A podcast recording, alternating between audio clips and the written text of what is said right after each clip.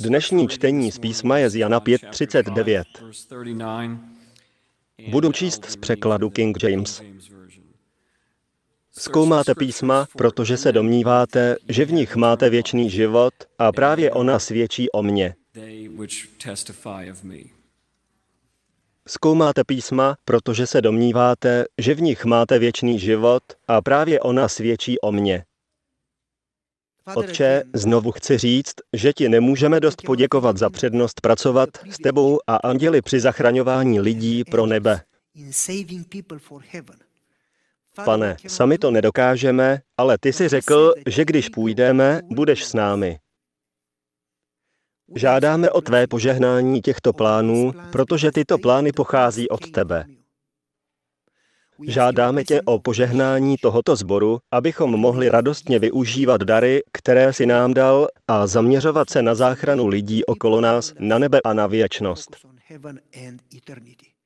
Teď se, Otče, modlíme, abychom, až otevřeme slovo, byly naše srdce a mysli otevřeny tvým duchem. Abychom uviděli Ježíše. Modlíme se v Ježíšově drahém jménu a děkujeme ti, pane. Amen. Takže v Biblii je příběh o bazénu Bethesda. Byl jsem tam a toto je skutečný bazén Bethesda. Když se podíváte pořádně, úplně vzadu na levé straně, někde uprostřed levé poloviny, je žebřík. Zakývejte, jestli ho vidíte. Ne? Aha, někteří ho vidí, někteří ne, nebo spí. Vy ten žebřík vidíte, že? Dobře. A na začátku toho žebříku jsou betonové schůdky, které jsou teď zazelenalé. Mám víc obrázků, ale nejsou na obrazovce. Z různých částí města vede potrubí, je svedené do tohoto bazénu a v období dešťů voda nateče dovnitř a jestli to nevíte, já vám to řeknu, byl jsem tam. Ten bazén je hluboký. Myslím tím, že je vážně hluboký. Opravdu hluboký. Tento bazén se naplnil vodou a když přišlo období sucha, mohla zde pít zvířata, lidé se tu mohli umít. Až nakonec byla voda špinavá, ale byla to pořád voda. Takže to klesalo níž a níž. Na začátku byla hladina nahoře, tam jak je ten pán v červeném vpravo. A potom byla už jen u těch děr ve zdi u žebříku. Jak voda klesala, až se dostala ke spodu žebříku, byla to úplně jiná voda, očividně. Jak ta voda stále klesala, lidé chodili dolů až na ty schody. A potom období dešťů přišlo znovu. Bylo to v dubnu a v říjnu. Dvakrát do roka pršelo měsíc v kuse. Nic víc. No a obecně se věřilo, byl to takový mýtus, že Bible ve skutečnosti neříká, že se to stalo, ale že tomu věřili. Duch proroctví neříká, že se to stalo, ale že tomu věřili. Byl to mýtus. Archeologie ani historie neříká, že se to kdy stalo. Také vypovídá, že to byl mýtus. Věřili, že přijde anděl, kterého nebylo možné vidět, ale bylo vidět, jak se voda začala vířit. A pokud někdo, jeden člověk, vešel do vody ve chvíli, kdy se jí dotkl anděl, byl okamžitě uzdraven. To nebyl boží zákon, Bůh je láska. A pokud milujete, tak všechny, nejen toho prvního. Nebyl to zákon lidí, protože ti alespoň milovali své rodiny a přátele. A pokud máte nemocnou pětičlenou rodinu, je vážně těžké rozhodnout, kdo půjde první. Byl to zákon džungle. První se dovnitř dostali vlastně ti zdraví, protože byli silní. Nikdo tedy nic nepoznal. Uzdravili se, protože už zdraví byli. Nevím, jestli mi rozumíte. Nemocní a slabí se tam nedostali, protože je odstrčil ten silný a skočil dovnitř. No někteří z nich dle archeologie nikdy nevyšli ven, protože to bylo moc hluboké. Uzdravili se navždy. No ale přišel sem Ježíš a zdá se, že šel na ty nižší betonové schody, takže to bylo na konci období sucha, jelikož hladina byla nízko. Podle řeckého originálu se zdá, že se to odehrálo na nejnižší úrovni betonových schodů. Muž, který byl chromý kolik let? Kolik? 38 let. 38 let chromý, to je hodně dlouhá doba. Byl chromý 38 let a Bible říká, že ten muž na těch schodech ležel už dlouhou dobu. Není tam psáno, jestli tam ležel měsíc nebo dva roky, ale ležel tam dlouho. Čekal na uzdravení. Podle biblického příběhu se zdá, že se nikdy nedostal do vody. Neměl totiž nikoho, kdo by ho jako chromého dostal dovnitř. A ostatní byli rychlejší a sobečtí a prostě tam skočili. On se do vody nikdy nedostal. Takže Ježíš v našem příběhu přichází a říká mu, chceš se uzdravit? Co je to za otázku? Jasně, že chci. Jenže ani jeho víra očividně nebyla moc zdravá. Jeho náboženství nebylo velmi dobré.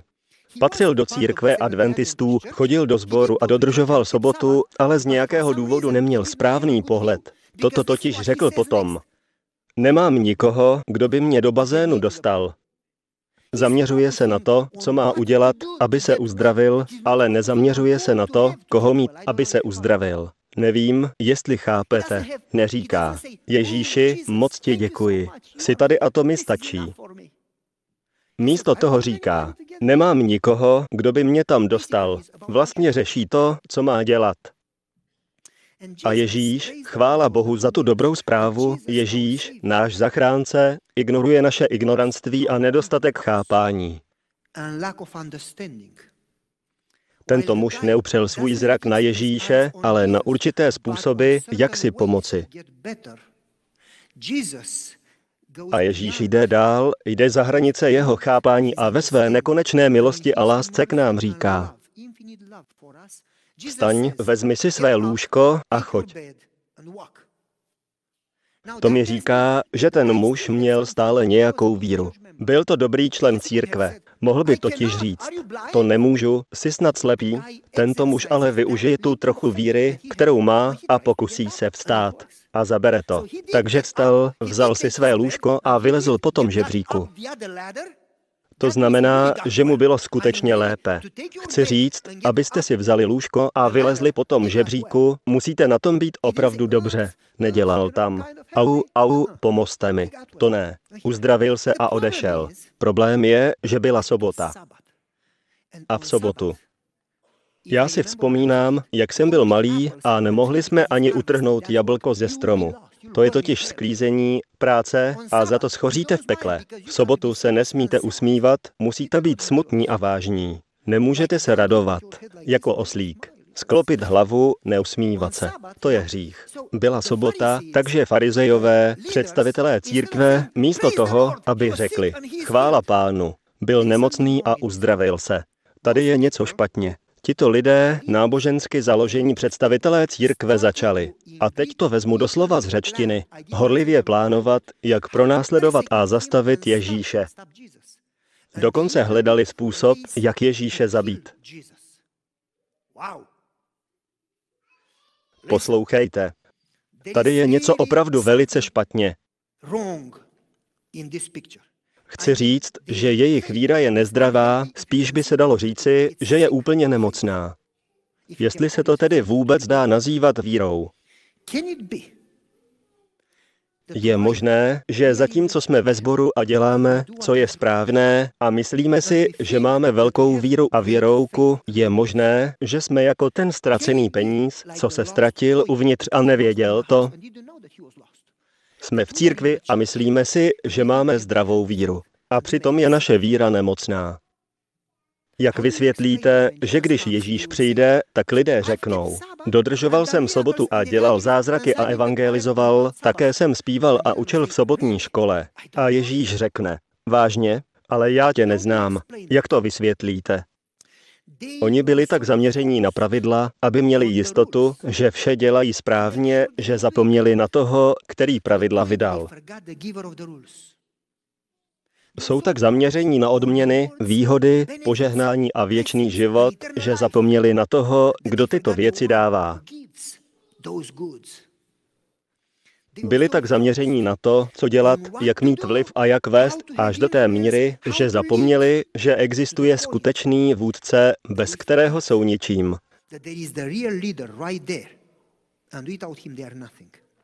V tomto kontextu Ježíš učinil prohlášení, které se stane naším dnešním tématem. Ježíš říká, poslouchejte pozorně, Ježíš říká, Zkoumáte písma, protože se domníváte, že v nich máte věčný život a právě ona svědčí o mně. Čtu z verze New King James. Dovolte mi to teď přečíst z překladu NIV.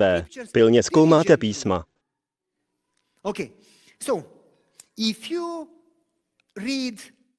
Takže pokud čtete zlehka, nemodlíte se a nevnímáte kontext, vybíráte si jen několik slov, na která se zaměřujete, potom pilně studujete písma. Myslíte, že je Ježíš chválil? Jste tak dobří. Denně studujete písma a modlíte se, chodíte do sboru a děláte to pilně. A oni řekli, chvála pánu. Ježíš mi řekl, že pilně studuje písmo. Není to skvělé? Děkuji Ježíši. No, bylo to tak? Ne, tak to Ježíš nemyslel. Ježíš je nechválil. Ve skutečnosti je káral. Představte si, že za vámi přijde Ježíš a řekne, ty vážně studuješ písmo, opravdu se modlíš, dodržuješ sobotu a chodíš do sboru. Ale poslyš, celé to chápeš špatně. Protože celá sobota, zbor, studium, modlení, to vše je o mně. Pokud ve svém konání nehledáš mě, skutečně nemáš nic. V Bibli jsme podporováni ke studiu Bible. Nevím, jestli jste mě slyšeli dobře. Nechápejte mě špatně. Kazatel řekl, že už nemusíme dodržovat sobotu. Nemusíme se modlit ani studovat písmo. Měli bychom jen vidět Ježíše. Ale jak ho uvidíte? Ne v jeho slově, ne v jeho svatyni, kde se o Kristu něco dozvíte, když ne v písmu. Chápete? Bible přece i říká, že člověk není živý jen z chleba, ale z každého slova. To je písmo? Ne, je to boží slovo. Celé písmo je inspirované a užitečné. Církev by měla studovat písmo. Měli bychom studovat písmo. Na pečlivém studiu písma není nic špatného. Ježíš ale říká něco jako Hej, když studuješ písmo, aby jsi splnil povinnost, když studuješ písmo, abys udělal, co je dobré a nenacházíš tam mě, děláš to celé špatně a oklamáváš sám sebe. Myslíte, že vše je jak má a že jste vše vyřešili? Máte správné učení, pravidla, doktríny? Jste ve správné církvi a jakmile s vámi někdo nesouhlasí, můžete použít argumenty z Bible a prosadit si svůj postoj.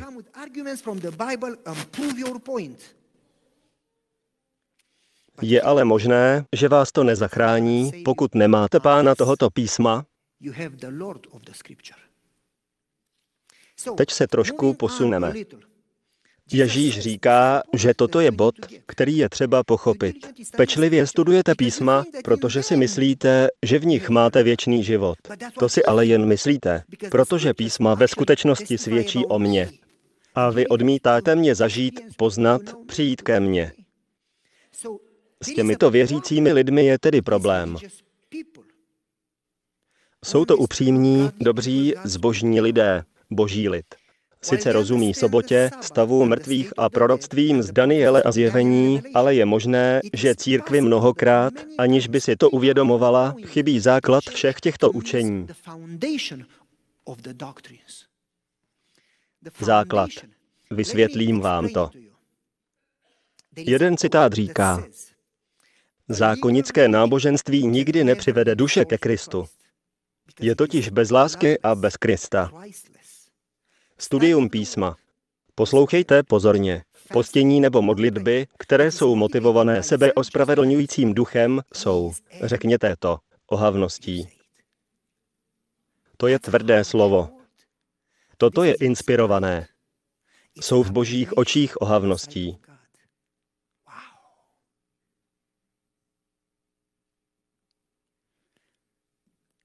Měli bychom si to dobře pohlídat, když studujeme, modlíme se, chodíme do sboru a děláme vše, co děláme. Jaký je zatím důvod? Co je to hlavní zatím? Chceme to dělat opravdu dobře, je to tak? Jejich chápání bylo očividně špatné. Jejich víra byla špatná. A ani nevěděli, že se pletou. Myslili si, že jsou bohatí a nic nepotřebují. Netušili, že jsou nazí a slepí a nutně potřebují Božího svatého ducha. Jako deset panen. Všechny usnuli. V podstatě je uklidnilo falešné sebevědomí, že jsou v pořádku, protože mají správné učení. Říkali, že milují a ctí Boha a přitom ani nevěděli, že pouze uctívají jejich úhel pohledu. Cítili se v tom tak dobře a bezpečně a oklamávali sami sebe. Je možné, že jsme v takové situaci a ani nevíme, že v ní jsme, třeba Pavel. Ten sloužil pánu. Přitom pronásledoval křesťany a myslel si, že slouží Bohu. Až dokud nepotkal Ježíše na cestě do Damašku, ani netušil, že něco dělá špatně. Byl pro pána tak horlivý. Je možné horlivě sloužit Bohu a ani nevědět, že jdete proti němu? No jak bychom mohli, vždyť jsme adventisté. No tak. A jakmile potkáte Ježíše a nehledáte, co dělat správného, ale hledáte jeho, pouze v jeho přítomnosti si uvědomíte, že jste to celé chápali špatně. Ne, nechápejte mě špatně. Ne, že bychom se neměli držet Bible, doktrín, studia nebo modliteb. To ne. Jaká je zatím ale motivace? Co zatím je? Účelem modliteb účelem studia písma je najít Ježíše. Bible totiž v podstatě říká toto. Ježíš je cesta, pravda a život. Nikdo nepůjde do nebe jinak, než skrze něj. Žádná jiná cesta neexistuje, ať už je jakákoliv. Neexistuje žádná jiná pravda, nehledě na to, co za pravdu považujete. Neexistuje žádný jiný život, nic jiného. Kromě toho v něm a skrze něj. Dám vám příklad. Kdybyste ke mně přišli a řekli, pastore, mám otázku z Bible, týká se první Korinským 15. Nerozumím tomu. A když vám řeknu, je mi líto, ale ani já tomu nerozumím, byli byste frustrovaní. Jak by vám z toho bylo? Je mi líto, přátelé, nevím to. Jsem sice kazatel, ale tuto část nedovedu vysvětlit. Myslíte si, že by se kvůli tomu jeden z nás nedostal do nebe? Ne. Bible je ve skutečnosti tak hluboká, že čím víc čtete, čím hlouběji jdete, tím víc objevíte a více se naučíte. A nikdy nebudeme rozumět všemu. Ve skutečnosti se budeme nadále učit v nebi. Budeme se dál učit v nebi. Takže až Ježíš přijde, Bůh vám neřekne. Je mi líto, ale nemůžeš vstoupit, protože si plně neporozuměl Bibli. Bůh vás obejme, dá vám lásku a řekne, pojď dál a vy se potom budete moct ptát na vaše otázky přímo Ježíše. Řeknete, Ježíši, musíš mi vysvětlit první Korinským 15. A Ježíš řekne, posaď se a popovídáme si o tom. Rozumíte mi? Měli bychom studovat Bibli? Ano. Zachrání nás toto studium? Ježíš říká, že ne. Studujete písma, protože si myslíte, že v nich budete mít věčný život. Tak to ale není. Získáte ho ve mně, protože je to celé o mně. Písmo tedy musíte studovat, abyste našli jeho. A teď se trochu posuneme. Poslouchejte pozorně. Nemůžeme pochopit vše. Pavel říká, jako bych to viděl v zrcadle. Nevidím to jasně, nechápu vše. To by vás ale nemělo trápit. Protože až Ježíš přijde, pokud ho budete znát, budete schopni říct. Toto je můj Bůh. Čekal jsem na něj, znám ho, miluji jej. Budete skákat jako pominutí, budete se radovat a výskat, budete zpívat a doupat nohama od radosti. Řeknete, chvála pánu, haleluja. A půjdete do nebe. Pokud ale neznáte Ježíše, nehledě na vaše skutky utečete a schováte se. O to tady jde. Chci přečíst další citát. Není z inspirované knihy, nicméně je to dobrý citát. Upřímná víra, zdravá a vyvážená víra je víra založená pouze na Ježíši. Je založená na blízkém vztahu s Ježíšem. Všechny ostatní věci z tohoto vztahu přirozeně vyplynou. Lidé, kteří tento vztah nemají, se obvykle pokouší nahradit jej jinými věcmi, jako jsou znalosti, obřady, dobré skutky, ale nic z toho nefunguje. Proto zpíváme. Má naděje nestojí na ničem jiném, než na Ježíšově krvi a spravedlnosti. Na Kristu, pevné skále stojím. Všechno další zem je jen tekutý písek. Tu písničku znáte, že? Všechna další zem. Na neštěstí, zbore, je možné vyrůst v křesťanském domově, je možné vědět vše, nebo si to alespoň myslet a přesto se velice mílit.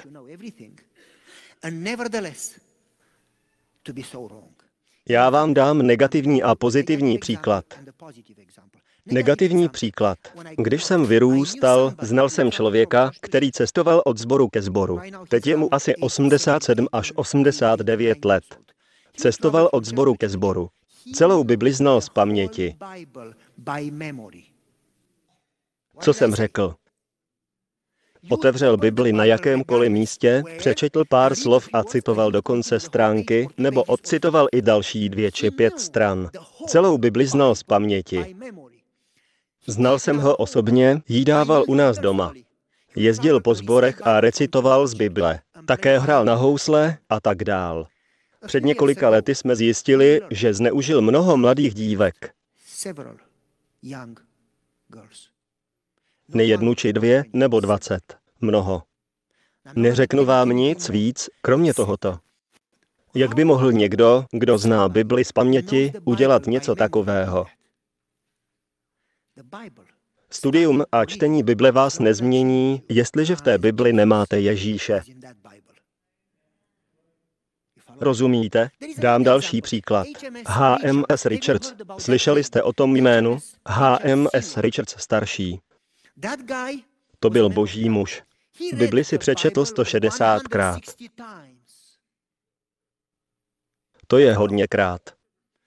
Neuměl z paměti celou Bibli, ale uměl celý nový zákon. Ale každý, kdo ho poznal a setkal se s ním, by řekl, tento člověk chodí s Bohem.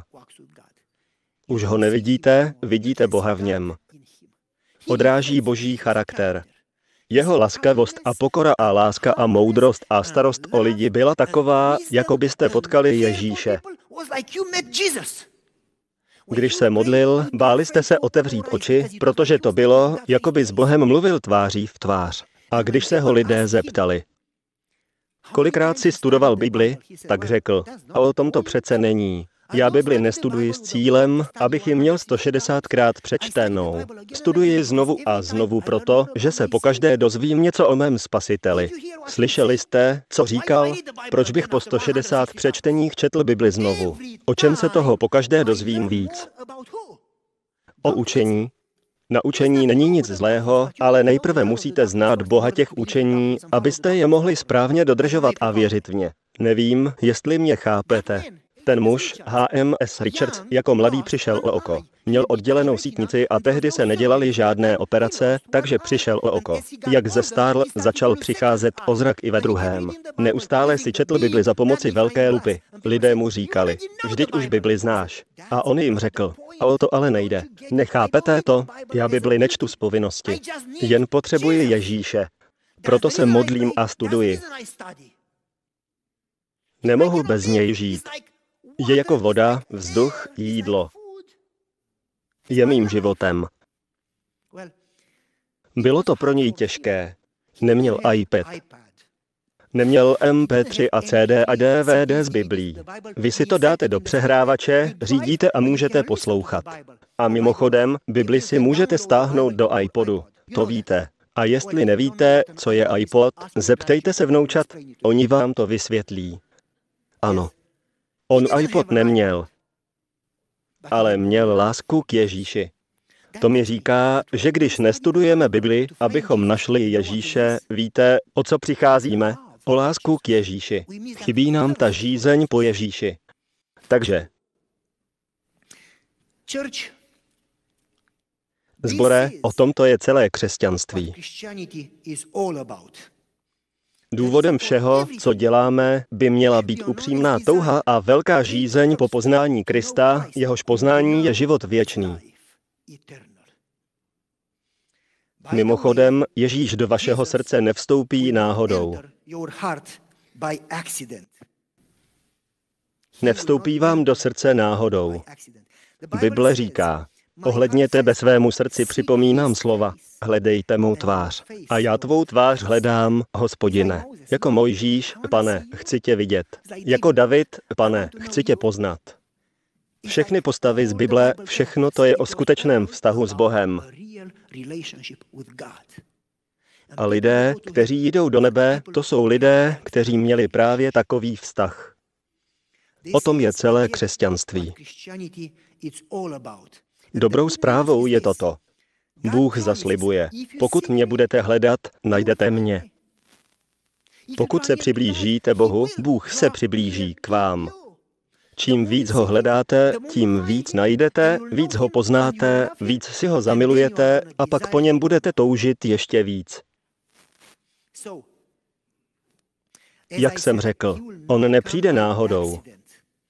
Musíte po něm toužit. Musíte ho hledat. On vaše rozhodnutí bude respektovat a pokud ho budete hledat, vaši srdečnou touhu vyslyší. A mimochodem chodí za mnou lidi a říkají, Zkoušel jsem to, ale nic se nestalo. Oni totiž očekávají rychlé odměny. 5%. Jakmile něco uděláte, dostanete 5% naspět a můžete si to vybrat ve formě peněz. To ale není událost. Je to celoživotní proces. Musíte to dělat každý den tak dlouho, dokud budete žít jako Pavel. Potom, co celý život chodil s Kristem, na konci svého života řekl, znát jej a moc jeho vzkříšení. Jestliže Pavel po celém životě chce znát Ježíše, říká mi to, že to je něco, co bychom měli dělat celý život. Poslouchejte, když znáte Ježíše, máte radost, ať už si procházíte čímkoliv. Když máte boží přítomnost, máte pokoj, ať už si procházíte čímkoliv. Když máte boží přítomnost, nemůžete si pomoct a musíte se o ně dělit. A když to neděláte, když nemáte radost a nezdílíte se, znamená to, že znáte doktríny, ale neznáte Ježíše. Víte o něm, ale neznáte ho. Protože člověk se neobrátí, dokud se v jeho srdci nezrodí touha dát ostatním vědět o tom, jakého drahého přítele v Ježíši našli. Posvěcující pravdu nelze umlčet. Lidé, kteří neprožívají radost, o Ježíši vědí, ale stále jej nezažívají. Kdybyste mi řekli, a mimochodem řeknu vám další věc. V církvi jsou dva extrémy. A extrémy jsou nebezpečné. Jedním extrémem je ta liberální strana. Ti, kteří říkají, nemusíte nic dělat, jen milovat Ježíše. O, jak miluji Ježíše. Když miluješ Ježíše, stačí to. Ale víš, sobota je pro člověka. Nemusíš ji dodržovat. Dodržuj den, který chceš. Dělej si, co chceš. Stačí, když jsi šťastný. Když zhřešíš, to je v pořádku. Ježíš tě miluje, ty miluješ jeho, budeš v nebi. Jejich tvrzení, že milují Ježíše, používají jako licenci ke hříchu. Když máte Ježíšovu přítomnost, nejdete proti tomu, o co vás požádal. Když ho totiž milujete, posloucháte jeho přikázání. To je v Bibli napsáno dost jasně. To je jeden extrém. Dělej si, co chceš, na tom nesejde. Jen miluj Ježíše. To je falešná láska. Jen o ní mluví, ale skutečně nemilují. Ten druhý extrém je velmi legalistický postoj. Extrémně konzervativní. Musíte dělat to a to, a když ne, máte problémy. A víte, můžete si myslet. Zvoní mobil. Doufám, že je to Bůh. Můžete si myslet, že nepatříte do ani jednoho z extrémů a jste přesně uprostřed. Ale pokud poslouchejte pozorně, Zhřešíte a necítíte se dobří na modlení, protože jste přece udělali něco špatného a jak byste pak mohli jít před Boha, takže musíte udělat něco dobrého a potom se cítíte o něco líp, takže se znovu můžete modlit a o něco žádat. To znamená, že jste na legalistické straně, jen o tom nevíte. Protože když zhřešíte, je to ve skutečnosti přesně ta chvíle, kdy máte jít za Kristem. Museli byste být vážně hloupí, abyste řekli, nemůžu k doktorovi, protože jsem nemocný. Můžu tam jít, až se uzdravím. To nedává vůbec žádný smysl. Pokud zhřešíte a necítíte se na to, jít k Bohu, znamená to, že jste zákoničtí a nevíte o tom. Tehdy byste měli říct, Ježíši, teď tě potřebuji víc, než kdykoliv dřív. Je mi líto, co jsem udělal. Zoufale tě potřebuji. Jsem v duchovním kómatu. Prostě tě potřebuji. Za druhé, pokud uděláte něco dobrého a máte z toho dobrý pocit, znamená to, že jste zákoničtí. Když totiž uděláte něco dobrého, ve skutečnosti jste neudělali nic. Jsou to věci, které pro vás Bůh připravil dřív, než jste se narodili. Bez něj je cokoliv, co uděláte, odpad. Chápete? Takže se může stát, že patříme k jednomu z extrémů a ani to nevíme. A pokud řeknete, pastore, bojím se, že jsem v jednom z extrémů a nevím o tom, ale chci zdravou a upřímnou víru, ale nevím, jak na to. Protože teoreticky vím, ale prakticky pořád zápasím a nemám pokoj. Potřebuji biblický přístup, potřebuji Ježíše pochopit, hledat Ježíše, znát Ježíše, co mám dělat. Poradím vám toto. Pořád se modlete. Pořád studujte Bibli. Pořád poslouchejte, služte a choďte do církve. Nedělejte to ale jako povinnost. Ve všem, co děláte, hledejte Krista. Dělejte to pro něj. Dělejte to, abyste ho poznali, protože znát jej je život věčný. Hledejte jeho tvář. Hledejte nejdřív jeho a ostatní vám bude přidáno. Snažte se ho poznat. Nikdo nepůjde do nebe bez každodenního vztahu, skutečného vztahu s ním. Slyšeli jste, co jsem řekl? Nikdo nepůjde do nebe bez skutečného, každodenního vztahu s Kristem. Slyšeli jste, co jsem řekl? Nemusím vám to doufám opakovat. Samospravedlnost je nebezpečím tohoto věku. Odděluje to duši od Krista. Existují mnozí, kteří vyrůstali v křesťanských rodinách, ale nikdy nečetli Bibli od začátku až do konce. Někteří ve skutečnosti nepřečetli dokonce ani evangelium, třeba Matouše nebo Lukáše nebo Jana od první do poslední kapitoly. Možná znají Jana 3.16. Protože Bůh tak miloval svět. Když se jich ale zeptáte, co je v 3.15 nebo 3.17, předtím nebo potom, nemají zdání. To mi říká, že potřebujete žíznit po Kristu. Protože když žízníte po Kristu, jdete a studujete Bibli, abyste našli Krista a učili se o Kristu, abyste poznali jeho a zakusili ho, protože o tom Bible mluví. Takže než to tu uzavřeme. Jestliže Ježíše milujete, hledáte ho. Hledáte ho v modlitbách a při studiu slova. Modlíte se a studujete. Chodíte do sboru. Ale nemodlíte se, abyste vyřešili problémy. Modlíte se, abyste poznali Boha. Nestudujete, abyste našli odpovědi, studujete, abyste byli blíže Bohu. Chápete? Jako můj děda. Ten studoval každý den, až dokud ve 103 letech nezemřel. Ptal jsem se ho, dědo, vždyť ty znáš každé proroctví, znáš každé učení, znáš vše, mohl bys o tom mluvit a kázat do nekonečna. A děda mi říkal, Synku, já bez toho prostě nemůžu žít. Pokaždé, když čtu, učím se víc o Ježíšově lásce a druhém příchodu. Pokaždé, když kázal, většinu života byl starším. Když kázal, pokaždé hlásal o druhém příchodu, nikdy o ničem jiném. Lidé se ho ptali, dědečku Gojo, proč mluvíš pořád jen o druhém příchodu? A on řekl, Cílem mého života je vidět Ježíše, proto žiji. Vše, co dělám, dělám pro něj. Proto o tom mluvím, proto si pořád zpívám. Když pracoval, vyráběl takové velké barely, pořád si zpíval. Když pracoval, zpíval a pískal si jen písně o druhém příchodu. Vždy a pouze písně o druhém příchodu. Já jsem mu říkal, proč si pořád zpíváš takové písničky? Protože to je smysl mého života. Proto žiju. Chci vidět Ježíše. Dál mi říkal, nemůžu si pomoct, představuji si, až ho uvidím, tak se rozběhnu, obejmu ho, padnu k zemi, obejmu jeho nohy. A vyprávěl mi, jak si to představuje. Tyto drahocené momenty. Ti, kteří na něj čekali, kteří milují jeho příchod a jeho přítomnost. Takže na vás mám otázku. Kdy jste naposledy četli Bibli, abyste našli Ježíše?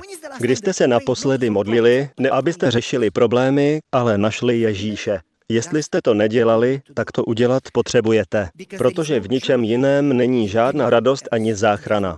Jen problémy a problémy a problémy. Takže vám dám několik příkladů. Já se vás zeptám. Vím, že je nás tu hodně, ale nemáme čas. Rychle na minutku požádám několik lidí jako příklad, aby přišli dopředu. Ernie, mohl bys prosím přijít? Sandro? Dorín? Bet? Jen na chvilku přijďte sem. A já se vás zeptám. Ernie toho moc nenamluví, ale to je dobře, alespoň bude stručný. Ernie, co mi můžeš říct o důvodu, proč chodíš do sboru, proč se modlíš, proč studuješ Bibli? Co řekneš k tomu, o čem jsme zatím mluvili?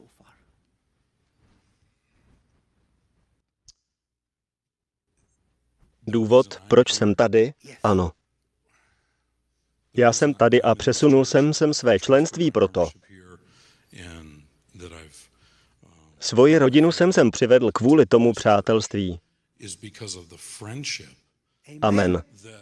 Společenství. Deb a Randy mi to tu poprvé ukázali, jak jsme se stali novými členy.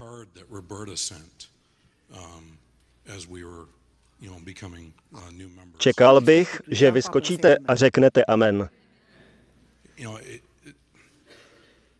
Růst zde, růst s Bohem, je to o přátelství, které můžeme všichni sdílet. Um,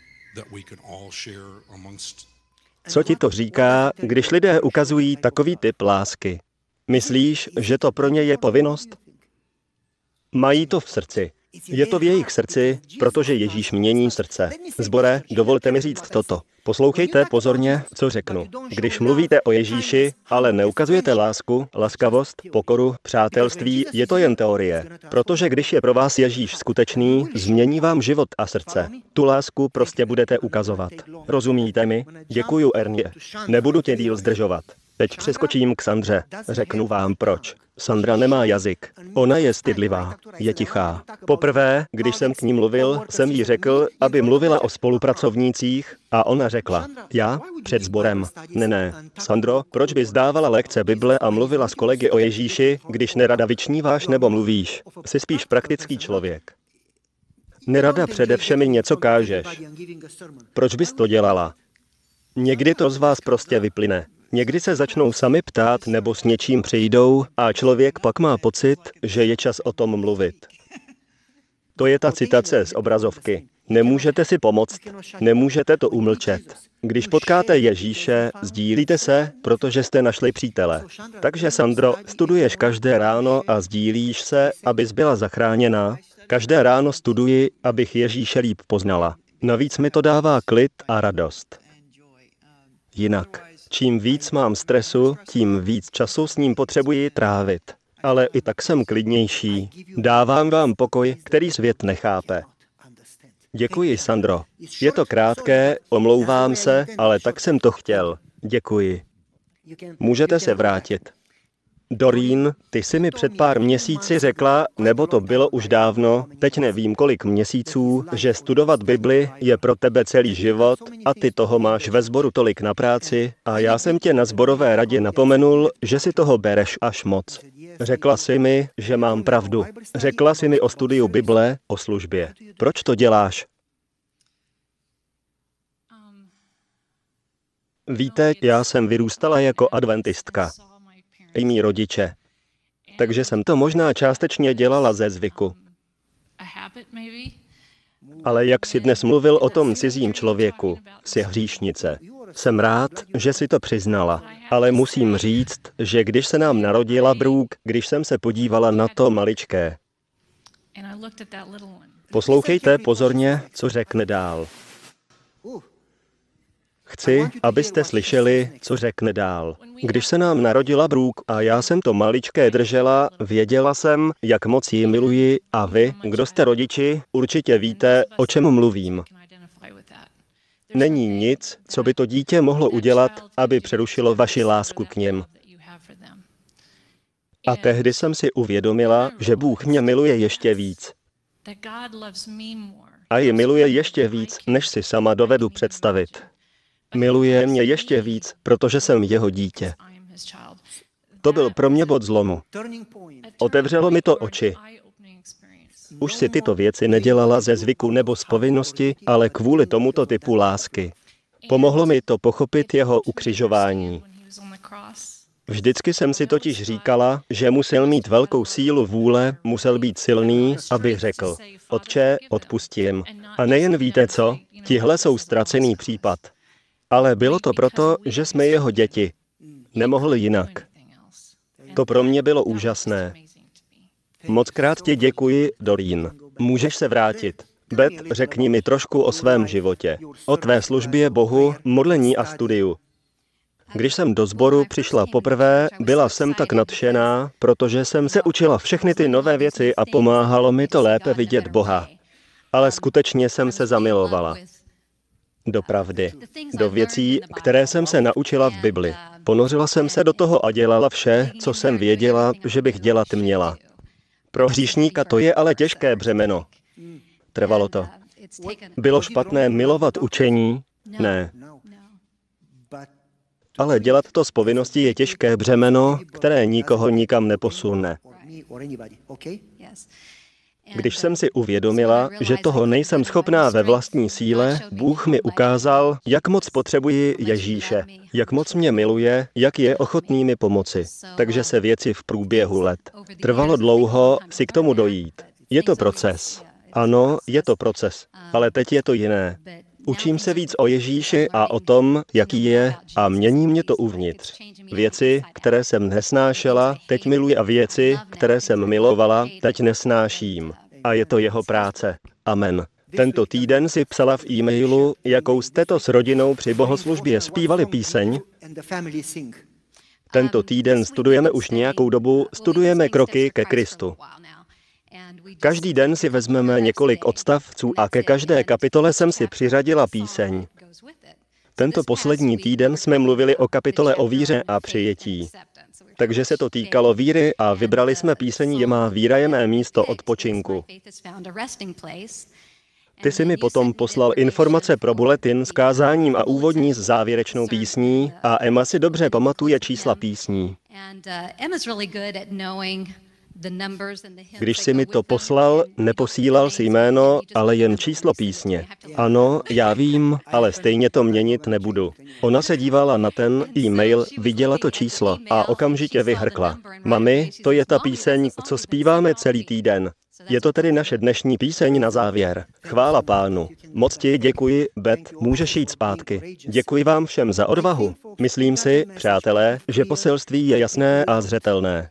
Na konci všech věcí, až Ježíš přijde a země se obrátí vzhůru nohama, jediné, na čem bude záležet, je být schopný se podívat na Ježíše, znát ho a říct. Znám ho, každý den s ním trávím čas. Znám ho a nemůžu se dočkat, až ho uvidím. Toto je můj Bůh. To je to, na čem skutečně záleží. Na ostatním nezáleží.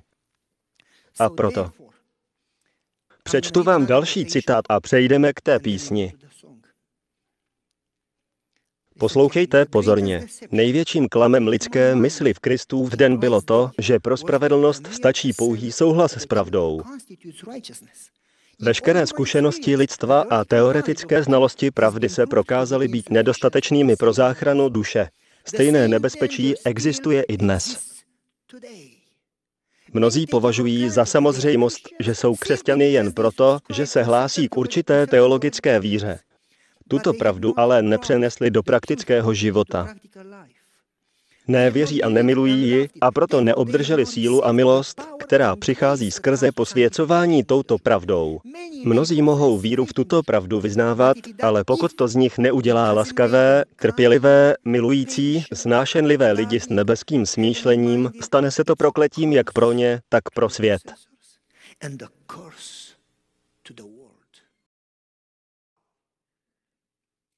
Slyšeli jste, co je tam psáno? Pokud máte pravdu, ale nemáte Krista té pravdy, čím se nám to stane? Silná slova. Poslouchejte. S vidinou brzkého příchodu Boží slovo volá na svůj lid, aby povstal z duchovní letargie a hledal jeho tvář. Můžete říci amen. Bůh vás volá, abyste nadevším ve svém životě a náboženství hledali Krista, hledali jeho tvář. Abyste se jej snažili poznat, protože znát jej, to je život věčný.